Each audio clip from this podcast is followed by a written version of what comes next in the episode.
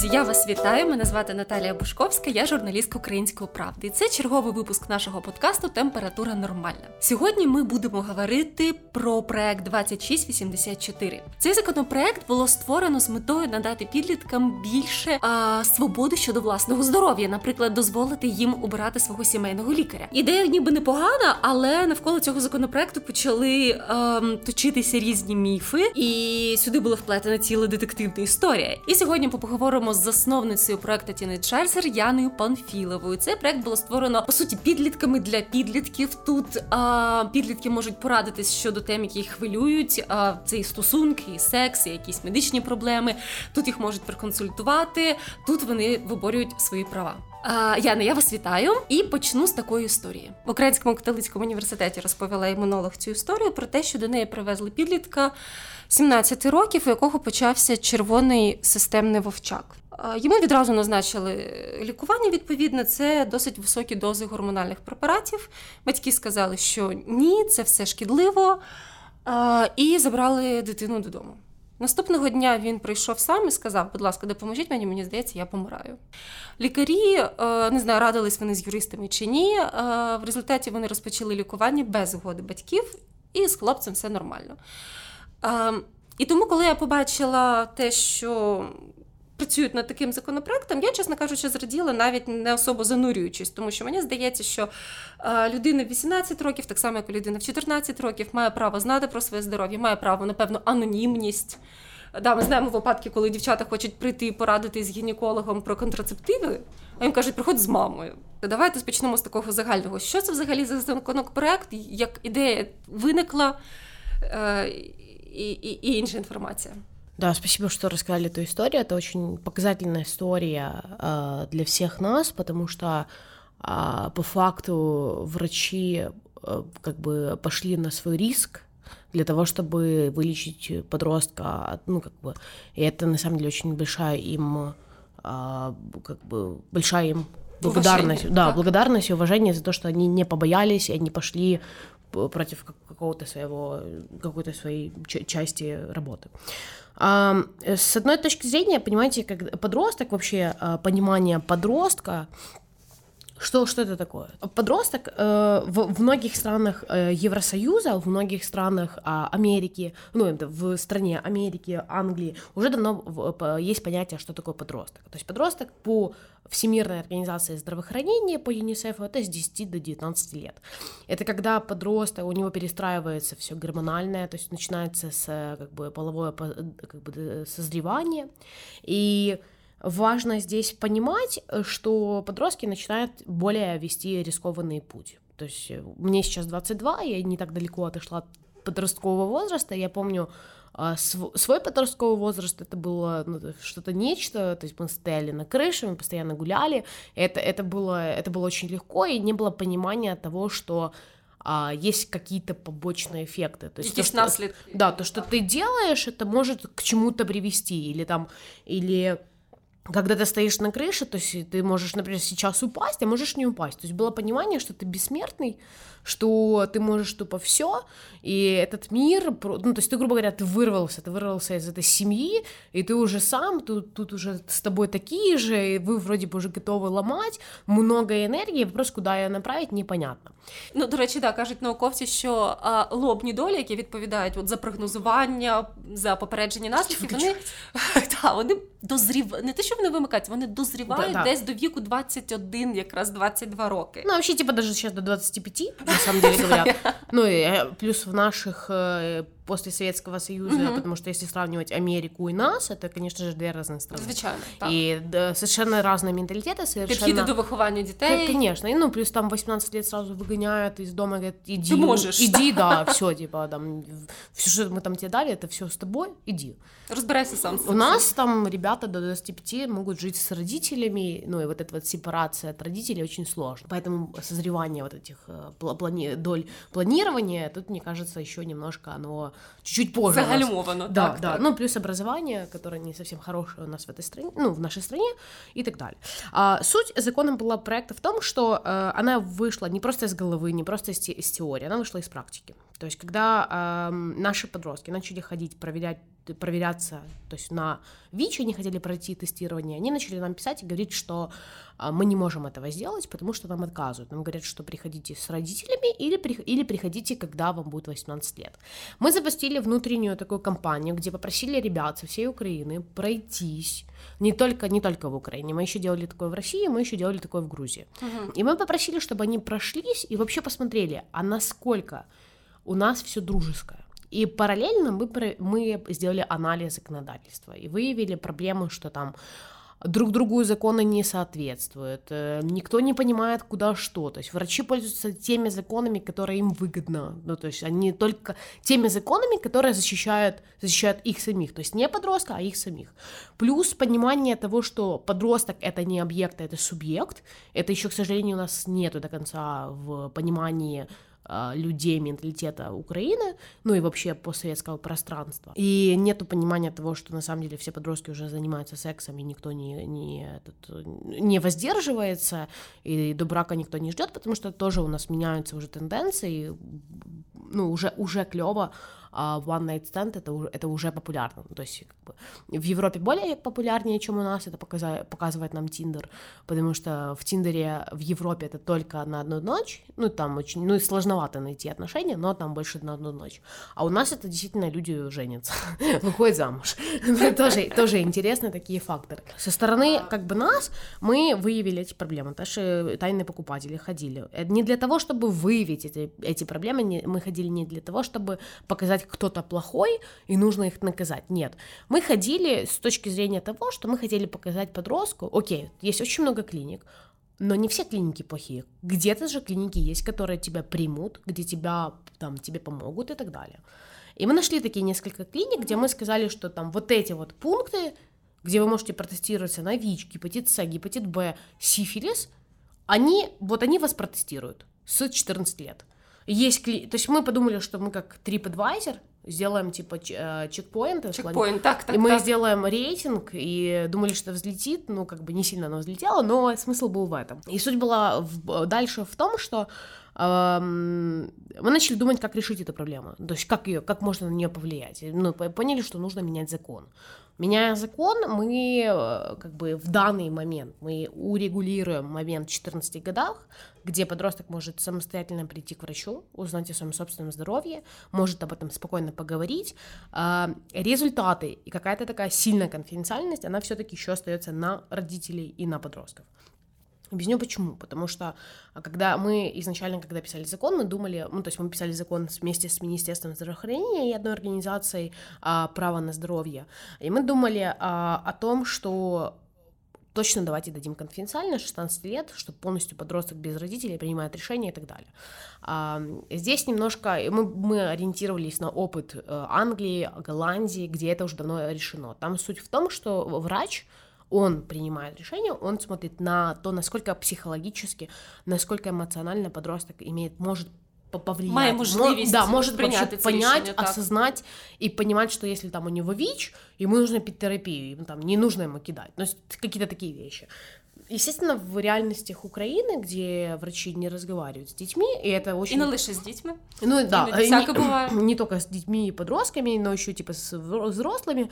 Это я точно понимаю, потому что я живу с ВИЧ с рождения, и я каждые 3 месяца ходила к доктору, проверяла свое собственное здоровье, я ходила со своей мамой, и, естественно, никто со мной об этом не рассказывал. То есть все говорили в основном с моей мамой, про CD4, про вирусную нагрузку, про какие-то такие суперважные темы, которые мне важно было бы это знать, я узнала от мамы, потому что мне было интересно. Ну, то есть мне врачи не объясняли, что это конкретно, хотя это немножко не совсем корректно, это... Ну так, ну, то есть... это твое здоровье, твое життя. Конечно, то есть это какая-то более про осознанность и так далее. И мы, то есть первая часть идет про то, что мы вводим слово «подросток», то есть это дает нам... понимание вообще, что такое подросток, и вообще давайте урегулируем наконец-то в законодательстве Украины, что вообще подростки существуют, что это не дети с 0 до 18 лет, что это с 10 до 18 лет, и это четко нужно понимать, потому что перед тем, как мы хотим проверить программы, то есть у нас говорят, у нас нет эпидемии среди подростков, мы говорим, окей, хорошо, покажите нам статистику, сколько вы человек протестировали на ВІЧ. Щоб так стверджувати. Да, нам закидывают статистику, там, что с 15 до 24 года, и мы там смотрим на эту статистику, ну, то есть, потому знаем, сколько было всего протестировано, и мы понимаем, что никто не тестирует ни подростков, то есть нету программы для подростков, а мы понимаем, что это очень разные данные, то есть мы не можем до конца понять, то есть это было после 21 года или это было, то есть где наша работа должна быть более эффективна, на какую конкретную группу мы должны более быть направлены, потому что молодежь там с 21 года это уже другие интересы, подростки это другие интересы, ну то есть и как бы и вот здесь важно для государства первое понимать, для кого они работают, понимать, что конкретно они начинают продвигать, они должны также работать с нами как гражданским сектором для того, чтобы улучшать и для того, чтобы подростки не смогли там чем-то заболеть.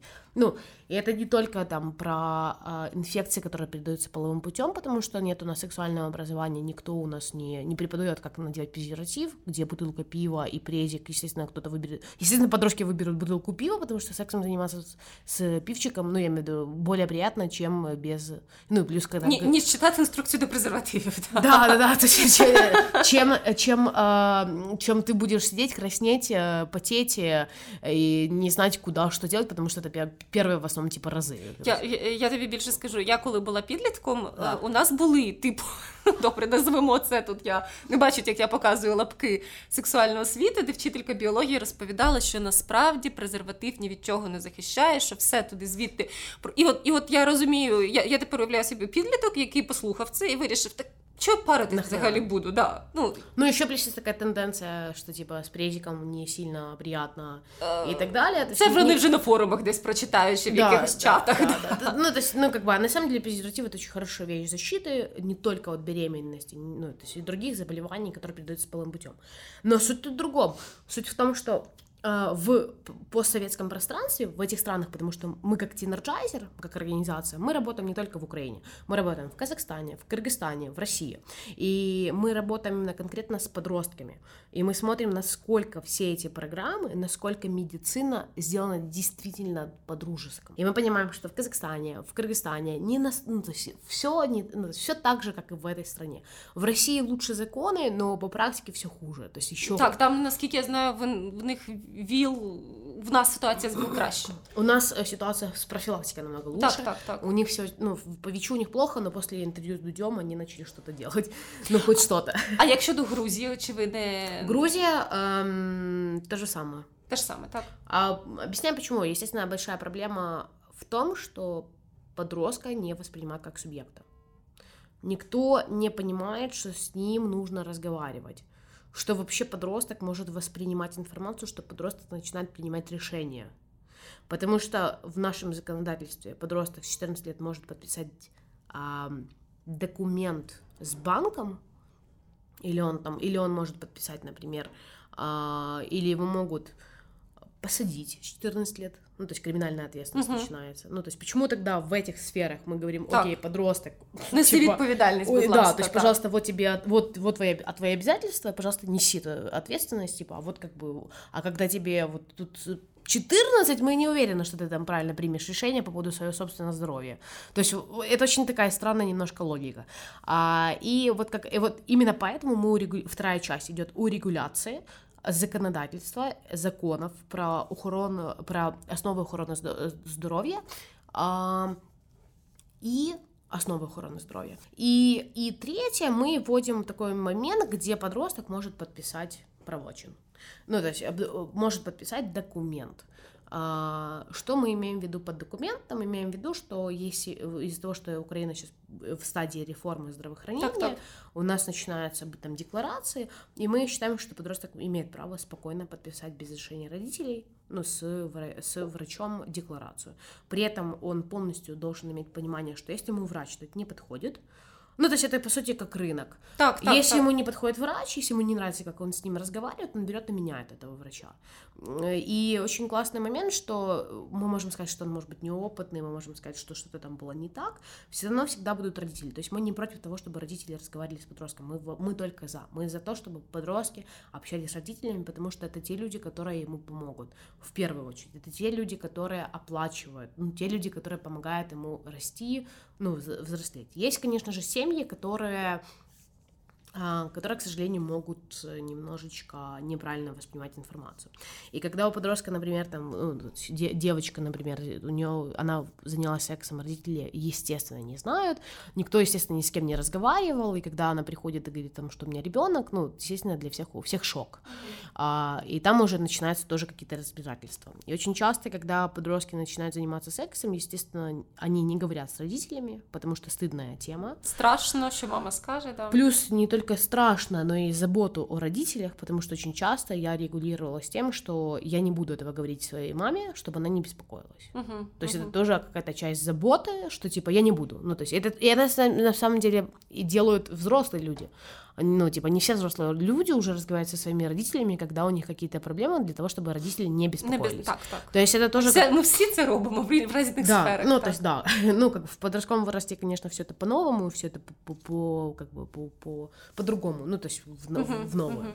И поэтому для того, чтобы в идеале, когда подросток начинает свою бурную молодость, свою бурную жизнь, мы должны сделать так, чтобы все условия для его бурной молодости не были отказом. То есть первое обращение к врачу не было отказом. Чтобы было сразу доверие к медицине, чтобы не было того момента, где ты сидишь и строчишь в интернете и спрашиваешь Гугла, доктора Гугла, а як же це рішити? Да, от тут я вас слухаю, і я розумію, що якраз дуже важлива підтримка батьків цього законопроекту. От мені дуже хотілося, щоб батьки його підтримали, тому що в якийсь момент це нормальний етап розвитку, коли підліток перестає сприймати батьків як свій перший авторитет. Да. І заохочення, там, Люба, Машенька, обирай свого сімейного лікаря. От дивись, є тьотя Галя, є тьотя Люда, а є Галина Володимирівна, можеш почитати про неї в інтернеті. І згадуючи себе підлітком, я пам'ятаю, що коли мені дозволяли взяти якусь відповідальність за якусь сферу свого життя, я почувала себе ніби більш спокійною. Мені не хотілося більше бунтувати. Я дійсно відчувала, дійсно серйозно до цього підходила. І мені здається, що от суто моя думка, як мами майбутніх підлітків, у мене маленькі діти, але вони стануть підлітками. І мені здається, що це прекрасно, коли твоя донька чи твій син прийдуть до лікаря, послухають його фахову думку в той період, коли здається, що мама зовсім не розбирається в житті. Да? Тобто, всі підлітки йдуть в цю фазу. Але замість цього я дійсно бачу дуже багато міфів навколо вашого цього законопроекту. Найкраще, що було, я навіть це розшарила на Фейсбуці, хтось, напевно, називаємо це сайти сміттярки, да? Вони явно зробили Google Translate з російського тексту. Підлога? Да, і тепер сказали, що дітям можуть дозволити без згоди міняти підлогу. Це був прикол, на самом деле. Це був прикол, да. Це був прикол, це не, тому що ніхто не ошибся, це був прикол. Ну, слава Богу. Але це прекрасний прикол, я вважаю. Наконец-то, да. Підлогу б я ніколи не дозволила міняти своїм дітям самостійно. Давайте поговоримо про міфи навколо законопроекту, спростуємо їх. Да. Всі чули про зміну статі, ніби це так просто взагалі зробити. Прийшов, поміняв стать, ввечері без згоди батьків прийшов, був хлопчик, став дівчинка. Сразу развеиваю, мы не забираем никакую конфиденциальность, то есть какое-то суперважное решение по поводу, то есть это уже идет или операция, или гормональная какая-то штука. То есть... Ну, навіть якщо говорити про ВІЛ, от у мене трішечки повернувся назад, все ж таки ми розуміємо, що вчасне лікування від ВІЛ – це запорука здорового життя дитини. Можливо, дитина злякається, не повірить, а потім зайде в Google і прочитає про якихось дисидентів, які кажуть, що взагалі нічого не буває. Отут, мені здається, все ж таки залучення батьків важливе. Тут, понимаете, если, смотрите, если находят ВИЧ-позитивный статус у подростка, то вызываются родители и говорятся уже вместе с родителями. То есть тут, если не находят ВИЧ, то, естественно... Просто ничего не кажут про звернення. Да, сразу, то есть говорят, ты там, у тебя все хорошо, иди гуляй. Молодец, иди гуляй. Да, там, иди гуляй. Уж презервативы. Да, еще там они в идеале дают презервативы, и все, типа, иди гуляй, и все. Иди учись. А второй момент, то есть, как бы, мы не забираем никакие права у родителя. И я знаю, что по поводу гормональной трансплантологии есть отдельные законы, которые конкретно запрещают эти все вещи. То есть наш закон это вообще не регулирует.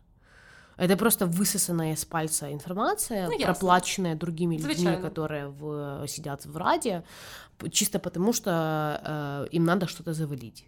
Ну, то есть, потому что закон про подростков, он не несет никакой момент о деньгах, это закон не о деньгах, это только интересно подросткам. Это очень интересно и весело, почему так именно пошел такой хейт. Второй момент, с 10 лет можно делать аборты, нет, нельзя. Есть в МОЗе отдельная постанова, наказа, где конкретно прописываются четкие рекомендации по поводу аборта, что может девочка с 14 лет, у нас уже давно это есть, и где нужно с родителями, где нужно без родителей.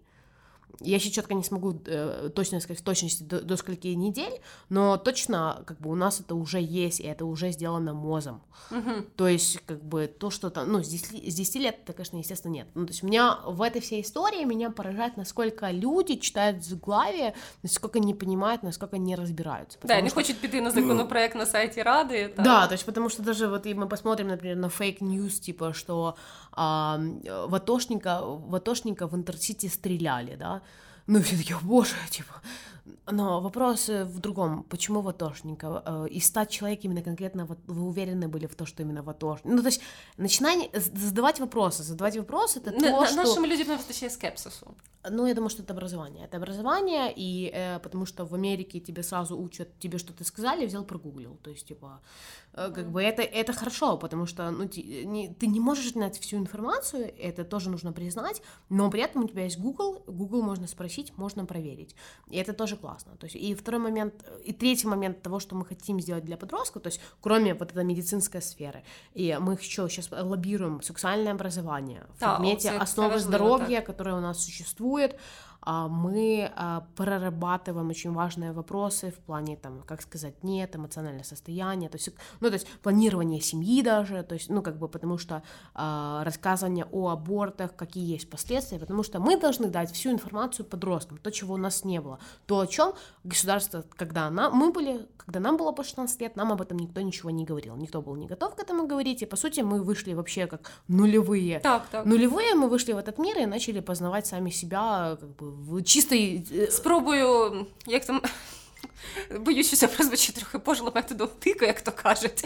Ну, да. Добре, якщо... Іменно так це було. І пощастило тим, хто, ну, кому пощастило, скажімо так. Да, то есть, как бы, кто-то сделал там среди моих друзей аборты, ну, то есть, и то, это все были, знаете, как подвальные, в кавычках, аборты, я имею в виду, это были контрацептивы, то есть, можно купить через 72 часа контрацептив. Также, мы же должны четко понимать, что делание аборта, даже таким методом, нужно очень четко понимать, что важно делать с врачом. Так, да, звичайно, бо може бути різні наслідки. Да, потому что один из хороших последствий – это психическое здоровье, это гормонально, потому что меняется гормональный весь фон. И для девочки тут могут быть начаться психические проблемы. Ну, то есть это важные такие моменты, где мы должны тоже давать понимание, рассказывать информацию. То есть потому что сейчас в данный момент информации нет, подростки, опять же, в данный момент тоже, они все сейчас именно сидят и играются методом тыка. Это как русская рулетка. Повезет, не повезет. Уже лучшая информация, конечно же, стала распространяться, когда есть уже там интернет, уже, естественно, все уже начинают говорить о сексе. Можно эти темы все позабивать. Вопрос, насколько они смогут воспринять информацию, насколько четко понять, где правда, где неправда, вот это вот очень хороший вопрос, потому что, к сожалению, школа наша еще пока к этому не готовит. В школе, к сожалению, еще существуют такие стереотипы, когда учитель прав, это не прав. И это ну, то есть... И взагалі не задавай свої дурні питання, да? Да, то есть у меня такое было, когда я 11 класс, мне рассказывает биолог по ВИЧ-СПИДу, и она говорит, что ВИЧ живет в нашей среде больше 12 дней. Я в это время знаю про ВИЧ все, потому что я с этим живу, мне было интересно, я как бы просто чисто изучила, просто для себя. Я поднимаю руку, я говорю, что нет, это неправда. Ни одна страна, нет, это вообще максимально неправда. Я у нее спрашиваю, откуда вы узнали? Она говорит, я посмотрела какой-то документальный французский фильм. Угу. За такое вообще важно подавать в суд, на самом деле. То есть, насправді це, да, це дезінформація на такому рівні. Да, причем это идет на школу и так далее. Потом второй момент, когда в школьных книгах «Основа здоровья» написано, что делать искусственное дыхание важно, прикрывать такую полиэтиленовую масочку для того, чтобы не заболеть ВИЧ. С туберкулезом я еще понимаю, но при чем здесь ВИЧ? То же самое, недавно брали шаурму с другом, промывание рук, там пишется «защита от ВИЧ». Я просто не понимаю, у нас 21 век, и все до сих пор сидят и думают, что вот промыть руки, это действительно спасет тебя от ВИЧ. Ну, або есть... ты заразишься ВИЧ, потому что потиснешь руку. Да, вообще, типа, я считаю, что ВИЧом надо еще уметь заболеть, потому что это еще не так просто, то есть там должны очень быть хорошие. То есть мы должны говорить даже больше не про ВИЧ, мы должны даже больше говорить про инфекции, которые передаются половым путем. Про сифилис мы должны говорить, про гепатиты. Гепатиты намного быстрее передаются. Так, і набагато важче піддаються терапії, яка дозволить людині жити. Ні, вони вилічуються. Ну, гепатит С, наприклад, вилічується. Так, да, це я знаю. А от гепатит Б, від нього захищає краща вакцинація, яку, знову-таки, ніхто не хоче робити часто. Конечно. А і плюс ще наступний фактор для... Вот у нас создана в міністерстві молодіжна група. Во-первых, вакцинация должна проходить с подростком, когда обязательно должно быть закуплено Б, С, от папіломи віруса. Віруса папілом. Але це досить дороговартісна вакцина. Это разговаривается с фармами. Это разговаривается с другими организациями. Если организация Gavi находится в Швейцарии, они закупают и дают государству. Хочете, я вам розкажу, що буває, коли це робиться? Не буду казати, де це було і чому, але часто дійсно передається партія вакцин від вірусу папіломи людини, дорогих вакцин. Перепродається? Якби ж то. Починається якась дезінформація з приводу того, що це стерилізує дівчаток. Це розгоняється по вайбер... Я не знаю, з якою метою. Це розгоняється по вайбер-чатах. Ніхто не хоче вакцинувати своїх дівчаток. В результаті вони лежать, стікає термін придатності, їх тупо зливають в унітаз. Дорогущі вакцини. Ну да. І це навіть гірше, якби їх перепродавали, розумієте? Тобто... Ну, тут должна параллельно работать инфокомпания. Тут должны вот эти миллионники, миллионные телеканалы, ну, то есть должны начинать хорошо работать. Ну, то есть мне кажется, очень важно понимать, что ну, как бы у нас есть примерно 10 лет для того, чтобы поменять всем, ну, как бы, у нас действительно есть 10 лет для того, чтобы поменять здравоохранение этой страны и отношение людей к здравоохранению. У меня есть надежда, что когда мои дети станут подростками, все станет трешечки краще. Оно будет лучше, оно будет 100% лучше, потому что вот недавно я была на всемирном, у нас был, есть ЮНЕЙДС, это большая организация по ВИЧ-СПИДу, и как бы сейчас вступила новая директорка в свои обязательства, ну, как бы она сейчас вот начинает полностью работать над глобальным вообще ЮНЕЙДС, какая у них стратегия и так далее, и был собран специальный совет, где там, от нашего региона вошла я, и которая представляю молодых людей. И вот как интересно, что у нас есть реально 10 лет, потому что в мире живет сейчас 15 миллионов людей, которые не получают таблетки. То есть всего 38 миллионов человек, которые живут с ВИЧ, 15 миллионов не получают таблетки. И как интересно, наш регион, он входит в топ, он входит в 2. То есть Африка и мы являемся регионами, в которых ВИЧ развивается. То есть что это дает? И у нас есть реально 10 лет для того, чтобы это все поменять. И моя задача там, чтобы наконец-то подростков заметили. Не просто заметили, то есть не просто, потому что очень часто мы сталкиваемся с тем, что нас приглашают, нас просто используют как декорацию, и они говорят, мы вовлекли молодежь, но это неправда. Ну, то есть вовлечение молодежи, это первое, это проработка программ, это финансирование программ, это вкладывание в молодежь, то есть это образование, это в первую очередь. И поэтому этим законом, это закон очень маленький, по сути, и он действительно поменяет отношения, даст возможность подростку прийти и хотя бы узнать. Вторая часть этого закона, который дальше будет работать с нами как тинерджайзером, это конфиденциальность, потому что вот здесь она сложнее, потому что тут нужно понять потому что то, что есть в Англии, то, что есть в Америке, в Австралии и в других странах, оно не сработает у нас. Чисто потому, что мы другие и так далее. И так далее. Инширали, так. Ну, то есть, да, ну, мы все это прекрасно понимаем, поэтому нужно тут хорошо продумывать систему. И конкретно какие заболевания мы как бы позволяем подростку полностью иметь собственное решение и так далее. И кто, если врач не сможет принять решение, и подросток не сможет принять решение, кто будет третьим лицом, который разрулит? Мы тоже это смотрим, потому что у нас есть исследования, где... детей, подростков, девочек, они реально бьют их, то есть родители бьют девочек из-за того, что там, ну, какие-то такие, ну, то есть насилие. Это ненормально, и мы считаем, что как бы вот в этом моменте тут должен вступить закон в защиту подростков. То есть, по идее, законодательство, оно простраивается больше, ну, то есть понимание законодательства, оно должно простраиваться больше, наверное, 2 лет.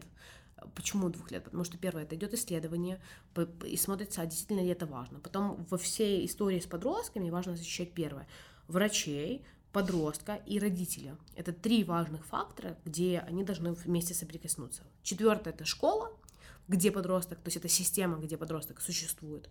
И вот только там, ну, то есть мы должны смотреть на эти все сферы, мы должны там все это разрулить. То есть это достаточно очень трудоемкий процесс, это очень много времени займет, но если мы хотим качественно построить систему, которая будет работать на следующие 10 лет, мы должны именно так поступать. То есть быстро принять эти законы – это очень плохо. Угу. Потому что существует криминальный кодекс, существует обязательства родителей где-то в семейном кодексе прописано. Ну, то есть это должны работать очень профессиональные люди. Как бы наша точка зрения, мы выступаем от лица подростка, мы говорим, где есть потребность, где нужно что поменять. Плюс второй момент, когда закон примется, это же, естественно, ничего не означает, потому что в нашей стране законы принимаются, а на практике они... Да. И наша задача, как тінерджайзера, будет сделать так, чтобы оно исполнилось на практике. У вас есть планы, как это сделать? Конечно. Ну, то есть это будет обязательно, это будет распространение среди СМИ, чтобы потом это будет распространение через Министерство здравоохранения, чтобы наконец-то врачи там узнали, плюс это будет написано у них в специальном обов'язке, то есть у них есть специальная такая обов'язки, сейчас четко не смогу назвать, ну, то есть они должны туда будут написать, как бы. Ну, то есть мы начнем такую большую, сильную кампанию, где мы расскажем, а что вообще, что меняется, что как подростку и так далее, потому что проблема подростков, никто ничего не знает о своих правах. То есть даже если они хотят их защитить, даже если они понимают, что они готовы, мы видим по исследованиям, потому что U-Report — это большая такая... Так. Да, ну, большая СМС-голосование среди молодых людей и реальный голос молодежи. И они, ну, то есть мы делали исследования, и там сильно ребята ответили, что они хотят, они уже готовы. И нам дает понимание того, что наконец-то 3 миллиона подростков, больше 3 миллионов подростков, это 10% нашего населения Украины. Они существуют, и мы должны наконец-то это все признать и наконец-то их выделить. Ну, то есть первый законопроект — это такая очень начало действительно меняния отношения людей, отношения политиків к вообще к жизням подростків. Як от зараз хочеться якось прояснити батькам, от як уявіть, що от я мати, яка прочитала про міняти підлогу, яка обурена і не розуміє взагалі, їй, яка вважає, що певно цей законопроект забирає в неї право розпоряджатись, там, від, захищати, назвемо це, захищати свою дитину. І дуже хочеться донести до батьків, як насправді це допоможе їм в тому числі. От давайте з точки зору батьків, як виражують батьки від цього законопроекту? Перше, вам не нужно ходить будет с вашим ребенком, когда нужно будет просто подписать документ для бассейна, что-то такого плана. Ну, то есть вам не нужно будет вставать в 7 часов утра, отпрашиваться от работы и идти. Потом второй момент. Ваш ребенок наконец-то становится более взрослым. Когда это та самостійність, про яку ви мріяли. Да, может быть, даже вы не мечтали, может быть, даже вы и не... Но для правильности, для того, чтобы чтобы ваш ребенок стал успешным, ну, как бы в дальнейшие свои 10 лет, для того, чтобы у него не было никаких проблем в будущем, чтобы он потом лечился и так далее, и лучше как бы в данный момент сделать, ну, то есть помочь ему стать взрослым. И эта часть законопроекта позволяет ему стать взрослее немножечко, но при этом она не отбирает ваши права. У вас также остаются права узнать о здоровье вашего ребенка. Ничего никто не забирает, никакие права. Вы имеете право прийти в клинику, поговорить об этом с врачом, но в первую очередь, что важно научиться разговаривать со своим ребенком, потому что это очень хороший момент, когда начинается доверие. То есть не просто «привет, ты покушал, и как там у тебя, что в школе», и потом вы ушли, потому что вы заняты, и мы это тоже прекрасно понимаем, мы все это проходили, но подростки хотят разговаривать, и для них это важно поговорить, не только поговорить про то, что они ели и что у них было там в школе, но и важно, что вообще происходит в их жизни.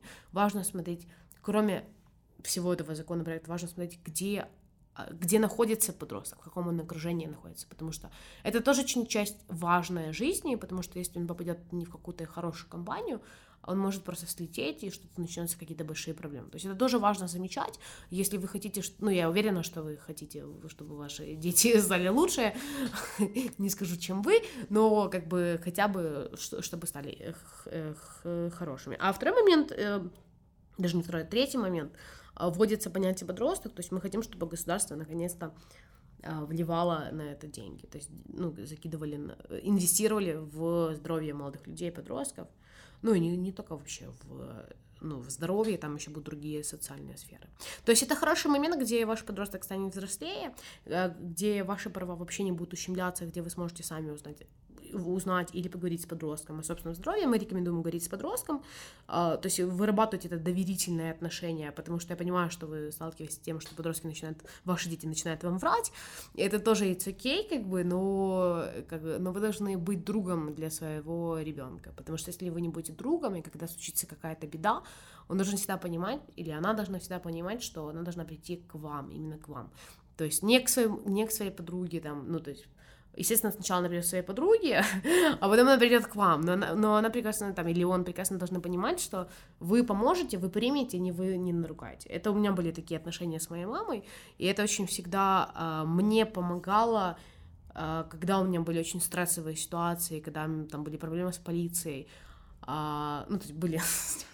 Подростковое было очень бурным. У вас была цікава, да?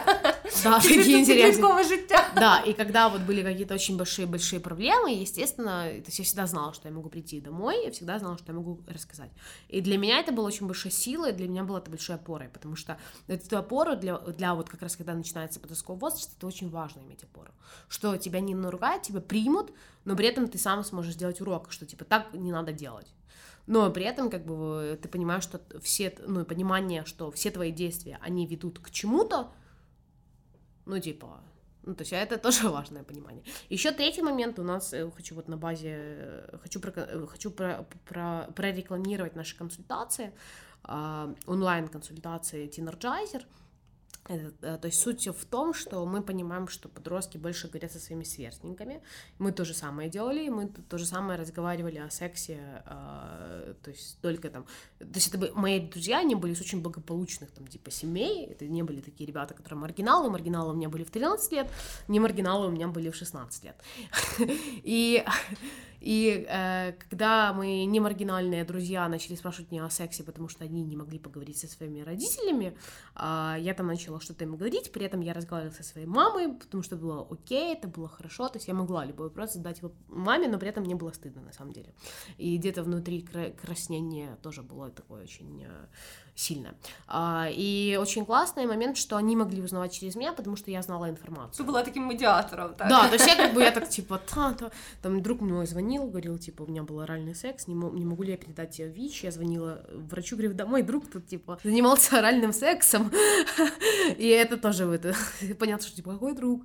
Хорошо, чтобы вообще возможность была позвонить врачу, вообще мне было не страшно задать такой вопрос, потому что это вообще стыдная тема, это було б стрьомно вообще задавати такі вопроси. Навіть якщо з батьками гарні стосунки, я розумію, що діти будуть, соромно, це нормальна реакція. І чудово, якщо є реально сімейний лікар, якому ти довіряєш, у тебе можна пойти і поговорити. Но при этом всегда мы понимаем, что не всегда подросток может пойти к родителю, но при этом мы сделали онлайн-консультации, где любой подросток или молодой человек может написать нам на tinergizer.org и может спросить любой вопрос. Это такие же самые ребята, как и он, это первые-вторые курсы психологических университетов, мы их специально обучили по правильному консультированию для того, чтобы мы четко, прекрасно понимали нашу специфику и качество. И можно задать любой вопрос, это конфиденциально, это бесплатно. И мы отвечаем очень быстро, 24/7 работаем, у нас есть дежурство, эта услуга есть, и если есть такая потребность, то всегда мы открыты, мы всегда хотим помочь, потому что мы всегда понимаем, что не всегда взрослый, не всегда он может поговорить с подростком на то время, всегда это стеснение возрастное, оно все-таки еще играет роль, поэтому есть онлайн-консультации, и намного легче общаться, чатиться, чем даже разговаривать. Згодна, це більше якраз для молодого покоління. Это тоже хороший, на самом деле, момент. Может быть, мы ее внедрим в нашу государственную систему, когда мы сейчас ее прорабатываем, просматриваем и улучшаем. И я думаю, что когда четко мы будем все прекрасно иметь, систему здравоохранения для подростка, и, естественно, мы понимаем, что будет какой-то гэп у врача и подростка, тут будет как раз момент как раз медиации, эти онлайн-консультации. где, по сути, по идее, могут работать или доктора, ну, то есть даем эту возможность. А и, кто дає самоконсультації? Це експерти? Это ребята, первый-второй курс психологического университета, угу. Они обучены по всем темам инфекции, которые передаются полным путем, вообще методам консультирования, психическому здоровью они обучены, потому что это не только по ВИЧ, не только по сексуальному репродуктивному здоровью, но еще и про отношения, то, что о предмете основы здоровья, то, что в идеале будет сейчас вот скоро, наверное, преподаваться. То есть, потому что подростка не сильно заботят ВИЧ, их больше заботит тема секса, и вот каждый раз, находясь вот сейчас в пролетах между всем миром, я смотрю на вот эти все чаты, все пишут об отношениях, все просто именно... То есть это, наверное, потому что март начался, гормонально, да, весна. Но вот реально все пишут об отношениях, и это, мне кажется, такая тема, когда всех это будет интересовать, все об этом говорят, и это такая очень достаточная для кого-то болезнь, для кого-то такая более открытая. Ну, то есть это тема, которая интересует, и это тема, которая всегда сталкивается подросток, он не знает, как это все порешать, потому что тут непонятно какие-то эмоции, ну, то есть какие-то перебросы в левую, в правую часть, и вот тут вот как раз мы начинаем здесь помогать. Скажу, из реальной практики я тоже консультирую раз в месяц и консультирую, когда мне напрямую пишут. И вот скажу из того, как я консультирую, ну, там где-то раз в месяц пытаюсь, писала мне девочка, то есть реально кейс, она из Херсона, она, ей там что-то около 16-15, и она начала говорить о том, что вот она находится в отношениях, и как бы и все вот так вот как бы, ну как бы она уже не хочет быть в этих отношениях, mm-hmm. Она вот ей интересно менять часто сейчас партнеров и так далее. Ну то есть one night stand как бы ей хочется туда. Это тоже ок, типа, то есть мы это все-таки окей, хорошо. Я начинаю с ней разговаривать и говорю, хорошо, ты знаешь что-то про ВИЧ, ты знаешь что-то про другие заболевания, про герпес, как там, защититься, как защититься, ты знаешь вообще презервативы, а ты знаешь, как надевать их. Ну, естественно, ответа нет. Ну, то есть, и я понимаю, что... Ну, я начинаю рассказывать, посмотри вот это, сделай вот это, вот это, вот это, вот это. Всё. Это, я считаю, очень хорошая консультация. Тут не нужна консультация как То есть, у нас есть, естественно, психологи, если там уже такая сильная стадия депрессии и так далее, тут мы тоже как бы разработали такую систему. Но если есть такой момент консультирования, где есть какой-то вопрос, мы всегда на него отвечаем, мы за тим следим, у нас супервізорські групи, то есть, это все очень... Тобто, в рамках цих консультацій ви завжди нагадуєте про контрацепцію, да, про конечно, те, що, можливо, варто звернутись до лікаря. Про емоціональне состояние, потому что иногда под эмоциональным состоянием могут делаться не очень хорошие вещи, поступки и так далее, что эти все поступки, они несут ответственность, ну, то есть это тоже существует какая-то определенная ответственность после даже каких-то, и вообще объяснение, что такое аб'юзерство, что не всегда отношения могут быть хорошими. Что это нормально відмовити від секс, да, відмовити займатися сексом. Да, да. Там, или просто вообще понять, где твои границы, потому что у нас люди не понимают до конца, где их границы, где они заканчиваются, где начинаются у других людей, что нет, это реально означает нет.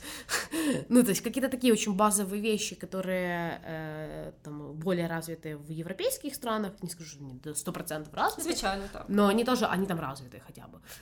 И то, что у нас сейчас начинает развиваться, и начинает развиваться не на базе, как бы пока министерства, да, там каких-то таких, а на базе пока гражданских организаций. И классно, что вообще подростки начинают... То есть интересно даже смотреть на все, на всех подростков, потому что сейчас такое интересное новое поколение, куда я тоже вхожу, и мне это тоже очень нравится.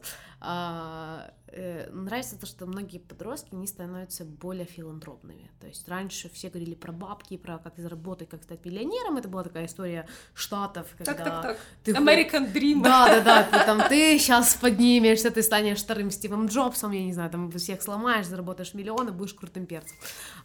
Но нет, сейчас действительно молодые люди начали больше за экологию выступать, за какие там... Вот даже смотрим на Тумбер, вау, ну то есть это же реально хороший кейс, это же интересно, как это вот, как оно вот так продвигается, насколько молодые люди понимают и хотят быть, то есть это больше про какую-то филантропию, и это вот я считаю, что это очень интересно, мне интересно посмотреть, что будет с нами через 10 лет. Мені теж дуже цікаво. Ну, понятно, даже больше интересно даже не в этой стране посмотреть, а что будет в мире. потому что мир и наша страна – це дві різні великі поняття. Хоча, насправді, навіть в світі є ті проблеми, про які ми зараз говоримо. От згадати минулої чи цієї зими, господи, взимку, да? Коли були випадки кору, спалахи, в нас взагалі дуже масштабний спалах. В інших країнах теж ситуація була набагато гірша, ніж вона мала бути. І підлітки почали цікавитися темою вакцинації. Да. Тобто підлітки, яких батьки не вакцинували, яких батьки були антивакцинатори, навіть з'явився такий класний жарт, типу 90-ті. Підлітки тікають з дому, щоб пити алкоголь. 2000-ті. Підлітки тікають з дому, щоб пити марихуану. 2019-ті. Підлітки тікають з дому, щоб зробити КПК. Типу вакцини від кору, це такий був класний жарт, він був в американських пабліках, типу Reddit і таке інше. І дійсно були випадки, коли навіть в США, от ви кажете, що там дійсно набагато більш розвинута система, але навіть вони там задумались про те, що, може, треба дати більше свободи дітям в плані вакцинопрофілактики. Да. Адже хлопець там був 14-річний, здається, хлопець, якщо мені пам'ять не зраджує, який сів, вивчив і сказав: "Мама, ти не права, треба вакцинуватися". Да. І це круто, насправді це круто. Йому, скільки мені відомо, йому дозволили зробити вакцину від кору, паротиту та червониці. І насправді це дійсно проблема не лише України. Це дуже масштабно. Не, понятно. Я не говорю, что... На самом деле, я тут немножко тоже хочу поправить по поводу Америки. Не думайте, что в Америке классно. Не думайте, что в Америке подростки более какие-то осознанные. У них больше прав, у них больше информации, чем у нас. И они более в развитой стране живут, чем мы, потому что есть бабки. Потому что Штаты... Финансирование інше, скажем. Да, в миллионы раз. Больше, чем у нас. Но система здравоохранения, она, естественно, другая. То есть это не для пациента. Там система, которая выработана, ее нужно менять. Они тоже это все прекрасно понимают, они тоже, это, я думаю, работают над этим. И тоже ВИЧ там тоже развивается, так что не нужно думать, что где-то в другом месте хорошо. И в Голландии или там в каких-то странах, там клёво, там реально классно. Так, до речі, Голландия, це дуже...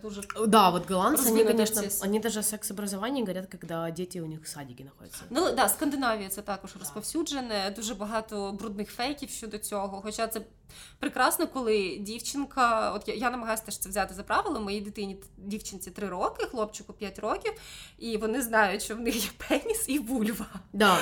І, до речі, мене переконала, що це потрібно робити, переконала дуже сумна історія, яку...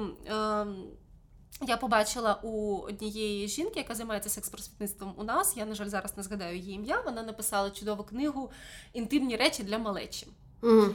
Да, от не можу згадати зараз її ім'я, на жаль. І вона розповіла дуже моторошну, як на мене, історію про те, що маленька дівчинка, до речі, в Америці це було, вона весь час підходила до виховательки і казала «Daddy eats my cookie», «Тату їсть моє печиво». І всі казали, маленькі дівчинки мають бути добрими. Але виявилося, що Кукі, вона називала свою вульву. Тобто батько її гвалтував. І декілька місяців дитина намагалась про це повідомити, але через те, що ніхто не міг подумати про це, бо це була дуже, дуже гарна родина, лише через декілька місяців це з'ясувалося, і це жахливо. Да. Тобто дитина кричала про допомогу, але через те, що вона не могла висловити, не могла назвати свій статевий орган так, як він є. І ця інформація мене переконала, що з дітьми треба говорити про це з дитинства, як тільки вони вже починають взагалі усвідомлювати своє тіло. Це, звісно, ужасна історія. Так, і оця історія, я ще сумнівалася, чи треба їм це, але оця історія мене переконала. Ну, нужно, тому що зажатість, вона має бути розжатість, то есть, це має бути. Я не знаю, видели ли вы новую компанию, которая, я не помню, как зовут актриса, она делала Girls, про то, там, что be a lady, they said. Так, звичайно, мы навіть новину про це писали. Да, то есть это тоже очень клево, потому что вот такие вещи, они меняют стереотипное мышление. И так, вот это же, по сути, стереотипное, потому что люди к этому как-то относятся, и там все краснеют. То есть реально у нас учителя нереально краснеют, они не могут слова сказать. Их так вчили, что это соромно. У них учили то, что вообще секса нет. Я думаю, что мы задались вопросом, был ли оральный секс в Советском Союзе. Интересно, Тоби. Это хорошая новая статья для УП. Но это действительно интересно. Слушай, это я подумала про это. Реально, то есть был ли такой оральный секс? Потому что я думаю, что был просто обычный секс, а оральный, не знаю. Треба подумати про це взагалі, наскільки розширене поняття сексу було в Радянському Союзе. Я не знаю, где она там писалась, но это интересный топик. Но как бы, и мы прекрасно понимаем, что у них секса не было, и когда секса нету, и когда как бы, ты начинаешь преподавать... Ну, то есть, вот, сексуальную сфиту? Да, плюс еще понятие, что такое гендер, гендерная идентичность, того, что... Это уже инший ревель взагалі. Ну да, это уже такой левел прогрессивности, но я имею в виду, что, ну, там, если ты хочешь так выглядеть, то ты выглядишь так, как ты хочешь, ты одеваешься так, как ты хочешь, никто не имеет права тебе сказать, типа, что ты там плохо одет и так далее, и так далее. Ну, и вообще понимание того, когда там я открывала статус, это чисто было для того, чтобы были фейки, была неправильная информация, и я понимала, что у других подростков с ВИЧ, у них вся их проблема жизни – это ВИЧ. Но это же не так, потому что мы принимаем терапию, это даже если я захочу кому-то передать ВИЧ, это просто тупо невозможно, потому что мне реально нужно перестать пить таблетки, мне реально нужно довести себя до стадии СПИДа, когда у меня будет очень много вирусов в крови, нужно кого-то будет отловить, вылить свою кровь, какое-то количество крови в открытую рану человека, и только тогда, может быть, человек заразится. А если он будет умным, он пойдет в спеццентр и возьмет препараты, пропьет 28 дней, так. І ВІЧ теж не буде. Ну, до речі, так, насправді... Нам всім розповідали якісь страшні історії про голки, да? Але насправді... Мені пояснювала... Це є ризик, але він дуже мінімальний. Ну так, це треба дуже бути, ну, типу, невезучою людиною, щоб так підхопити. Ні, це більше гепатит, да. А от гепатит, да. Просто вирусы, если смотреть на всю эпидемиологию, вообще биологию, вирусы, они живут во влаге. И как раз вот где вот эта иголочка, там есть как раз та влага. Ну, але вона досить швидко ж пересихає, десь 15 хвилин я чула такі дані. Чи я помиляюсь? Ну, я не могу... Ну, то есть, если даже если наукололись, то на всякий случай... Ну, звичайно. Мы же не знаем, там 15 минут она лежала или... Но мне такого... То есть, даже если все равно, типа, такая история происходит, но нужно идти в какой-то спеццентр, извините, на горячую линию. Хочу просто проартикулювати, є методи профілактики, навіть якщо сталася от така страшна ситуація. Думаю, що люди навіть не розуміють, що таке методи профілактики. Ні, ну, нас гарні слухачі, які слухають подкасти. У вас прогресивні ребята. Так. Ну, давайте підсумуємо. Значить, якщо дуже коротко, цей законопроект не дозволить дітям змінювати стать без згоди батьків, приймати життєво важливі рішення щодо свого здоров'я без дозволу батьків. Ніхто не буде робити аборти з 10 років без дозволу батьків. Але цей закон робить. Первое, вносит понятие подросток с 10 до 18 лет. Он урегулирует законодательство, где подросток с 14 лет имеет право узнать о собственном здоровье, выбора метода лечения. Третье – это подписать декларацию с врачом. Мені здається, все має бути непогано. Поки на даний момент все.